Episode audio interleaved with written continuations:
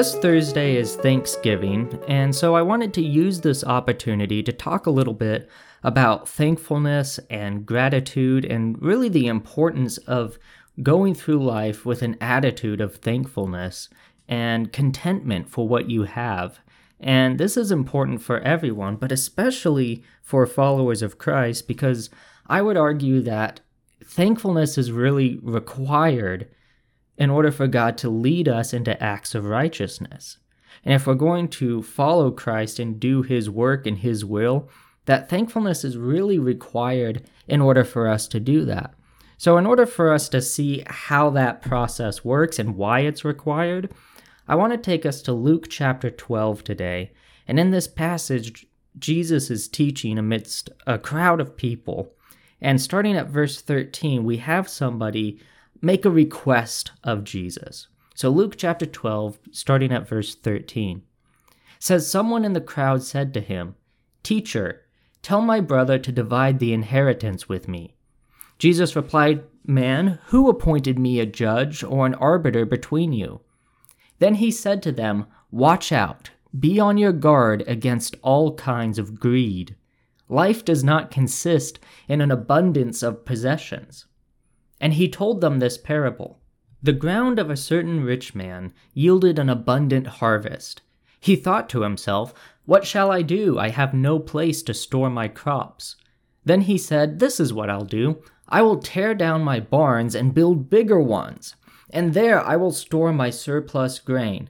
And I'll say to myself, "You have plenty of grain laid up for many years. Take life easy, eat, drink, and be merry." But God said to him, "You fool, this very night your life will be demanded from you. Then who will get what you have prepared for yourself? This is how it will be with whoever stores up things for themselves, but is not rich toward God." So this parable begins with this man asking Jesus to tell his brother to divide his inheritance with him. And in his reply, Jesus warns against being greedy and highlights that life doesn't consist in an abundance of possessions. See, Jesus realized that the man making this request was someone that had allowed this matter of the inheritance to come between him and his brother. We know that it had come between them because if they were, had been able to solve it among themselves, then he wouldn't have been coming to Jesus asking him to act as a judge or an arbiter. But this was something that they weren't able to come to agreement on between the two of them, and so he goes to Jesus, wanting Jesus to come in and tell his brother to divide the inheritance with him. So they had already reached a place where between this man and his brother, there was a division that had taken place, that they were not able to solve this issue peacefully. And that's why he goes to Jesus about it. And Jesus recognized this. He recognized that the man had allowed this inheritance to come between him and his brother, and that greed that he had to take that inheritance, or at least part of the inheritance, that strong, greedy desire he had to do that, was destroying his life because it was coming between him and his brother. And he really does, Jesus really does highlight this idea that greed is the, the destroyer of life, because life doesn't consist in an abundance of possessions. It doesn't consist in how much we can acquire and consume. And really, the more and more we take, the more and more empty we feel, because it is never enough to satisfy us. And so Jesus tries to show this man that if he continues with this attitude and actions of greed, that his life is going to become more and more empty and destroyed rather than fulfilled. And that is something that we can see all throughout Scripture. Let's look at some other parts of the Bible to understand what it is that Jesus is warning against. We already see in this passage what life does not consist of, so what does life consist of? Where, what is life? Where does it come from? If we go to John chapter fourteen, verse six, Jesus himself gives us the answer, as he says, "I am the way, the truth, and the life. No one comes to the Father except through me." So Jesus is the life. Jesus is the source of our life. And you could go all the way back to, you know, the first book of the Bible, Genesis, of God breathing life into us. All life comes from God. And so the way to have more life is to draw near to God. And it is Jesus that allows us to do that. Jesus is the life. And so we know that we need to draw near to Jesus in order to be given that life, but we're also shown that we can't try to kill two birds with one stone in trying to pursue God and worldly wealth. Because in Matthew chapter six, verse twenty-four, it tells us that no one can serve two masters. Either you will hate the one and love the other, or you will be devoted to the one and despise the other. You cannot serve both God and money. So there is a very clear choice that we have to make on whether we are going to pursue Jesus, who is the giver of all life, or if we are going to allow our greed to move us to a place where we are seeking our own self-interest or our worldly possessions that moves us away from Christ. And we cannot go after both of those things. We cannot serve two masters. And so we're either going to move closer to Jesus and receive life, or as we move further into something else and move further away from Jesus, that we really do lose our life. That's why Jesus asks the question in Mark chapter eight, verses thirty-six and thirty-seven. He asks, "What good is it for someone to gain the whole world, yet forfeit their soul? Or what can anyone give in exchange for their soul?" So we could still acquire everything in the world, the world itself.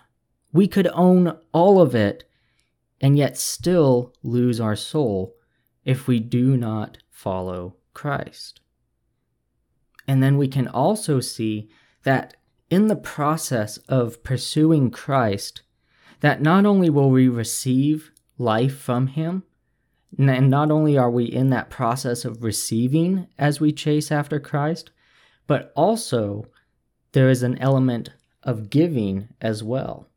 If we go to First John chapter four, verse twenty, it says that whoever claims to love God, yet hates a brother or sister, is a liar.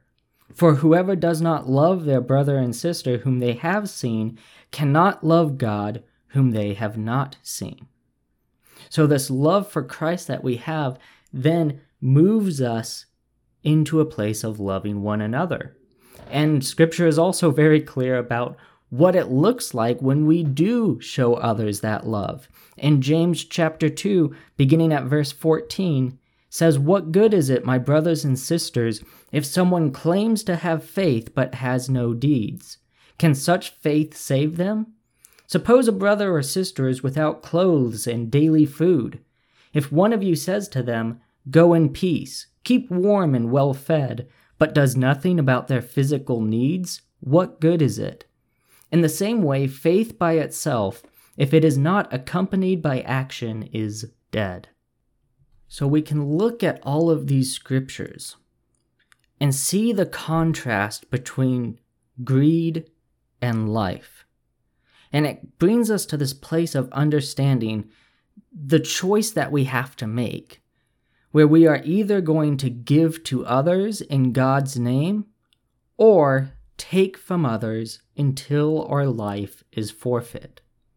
And that is what Jesus is trying to warn this man about in Luke chapter twelve, saying that if he continues in this path of greed, of trying to take away from his brother, that is, it's going to lead to him having his life torn apart.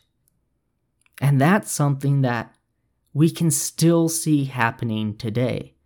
I have especially seen it in the life of my wife's family this last year, because her grandpa passed away and left an inheritance. And over this past year, the infighting that has resulted from this, of people trying to take as much of that inheritance as they can from their own brothers, has caused the family to be torn apart.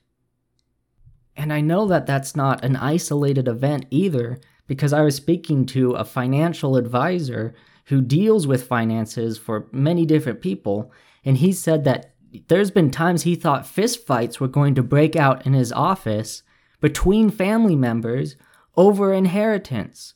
So the exact same thing that was happening in this passage of Scripture still happens today, where people are allowing their greed to tear their lives and families apart, showing that the more that they take, the less they have in the end. And Jesus then exemplifies that further in this parable that he tells of the man who had so much grain that he had to tear down his barns and build even bigger ones in order to hold it all.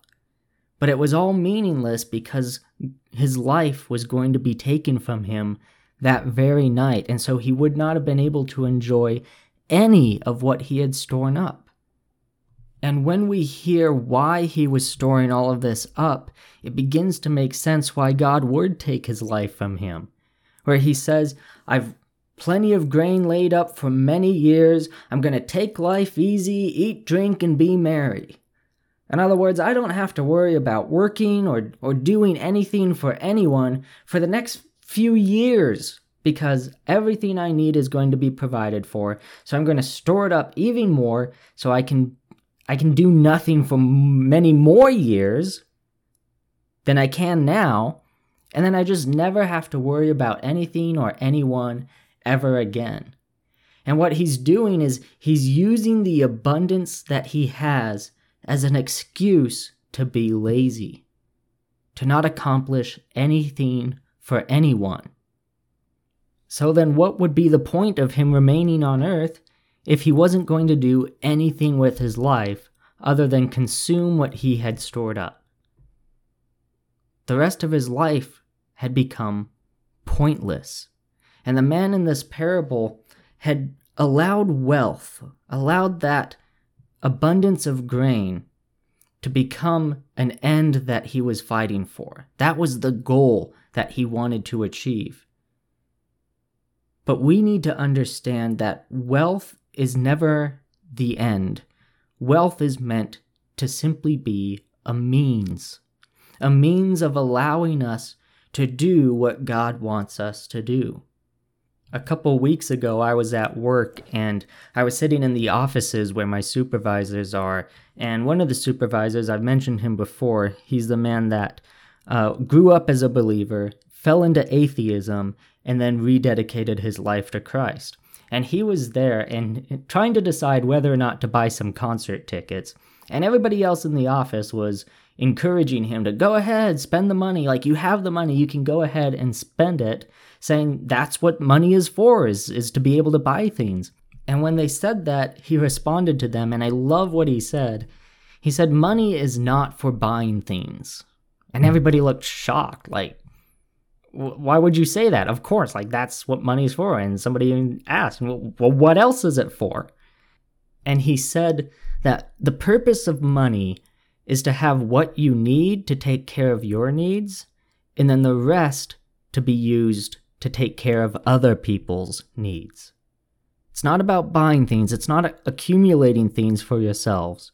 As long as your needs are met, then you can utilize it to help others whose needs are not met. And I loved the way that he phrased that, because in that phrasing was shown the understanding of exchanging greed in order to do the work of God, of realizing what are your needs versus what are your wants and desires, and sacrificing those desires in order to do what God has called us to do.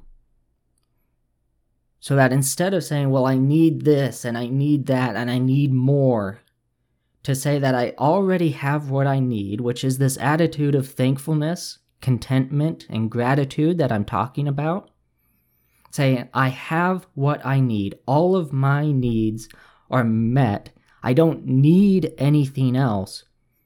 and since I still have more beyond what I need, that instead of just taking that into myself, that I'm looking for how I can give it away to others. And that begins with an attitude of thankfulness and contentment. To say, I don't need more than what I have. I am thankful for what I already have, and I'm content with what I have. I don't need more. And when you don't need more, when you need less, you're able to give more. You have more to give when there is less that you need. It's not about how much you have, it's about how much you need. Because you can have two cups on a table, and one of them be a very large cup, and the other one a very small cup. And with the same amount of water, if you put it in that big cup, it's not going to fill up all the way. It's going to take all of that water and still want more in order to be full. But if you take that same amount of water and pour it into that small cup, then not only will that cup be filled up, but then the remaining water that it doesn't need to be full will begin to pour out around it. And that's what Jesus is talking about, that's what my friend was talking about, and that's what I'm talking about today too, is understanding how little we need and being thankful with what we do have, so that the remainder of what we have been given can be given for the work of God's kingdom through giving it to others. Again, it's not about how much you have, it's about needing less so you can give more. And a perfect illustration of this is in Luke chapter twenty-one, beginning at verse one. Says that as Jesus looked up, he saw the rich putting their gifts into the temple treasury. He also saw a poor widow put in two very small copper coins. Truly I tell you, he said, this poor widow has put in more than all the others. All these people gave their gifts out of their wealth, but she, out of her poverty, put in all she had to live on. This story teaches us so clearly that we always have something to give to God. We always have something to put to work for His kingdom. It doesn't matter if we have a lot or a little. It's about what do we do with what we've been given. And are we looking to have more for ourselves, or are we looking to give what we already have? God has given each and every one of us so much. Every day, every breath is something to be thankful for. And instead of being greedy, instead of looking for what we can take from others and acquire for ourselves, that ultimately leaves us feeling empty and destroys our lives. If instead of that, we recognize how little we need and how much God wants us to give, to help others, to do His work. And we live our life with that attitude instead, with that overflowing gratitude from an attitude of thankfulness. It really is required to lead us into the acts of righteousness that God is calling us to do. And so I want to leave us with this question. What has God given to you that you can use to serve others? What is something God has given to you that you don't need? And I'm not just talking about money. I'm talking time, insights, encouragement. All of these things that God has given to us. Health, a healthy body. What has God given to you that you can use, that you can put to work for His kingdom of serving others? Jesus did not come to be served, but to serve others, and we are meant to follow in that example. That's what it means to be Christian, to be Christ-like, that we follow in Christ's example of serving others instead of demanding that we get more. And that is my challenge for you today. What have you been given by God that you can use to serve others? And that is today's Sermon in the Pocket. As always, I thank you for taking the time to listen, and I encourage you to share it with others. You can like and rate this program wherever you're listening to it. And if you have any comments or questions for me, I'd love to hear from you. You can reach me either through the Sermon in the Pocket Facebook page or email me directly at sermoninthepocket at gmail dot com. But until next time, I pray that God's blessing will be upon you.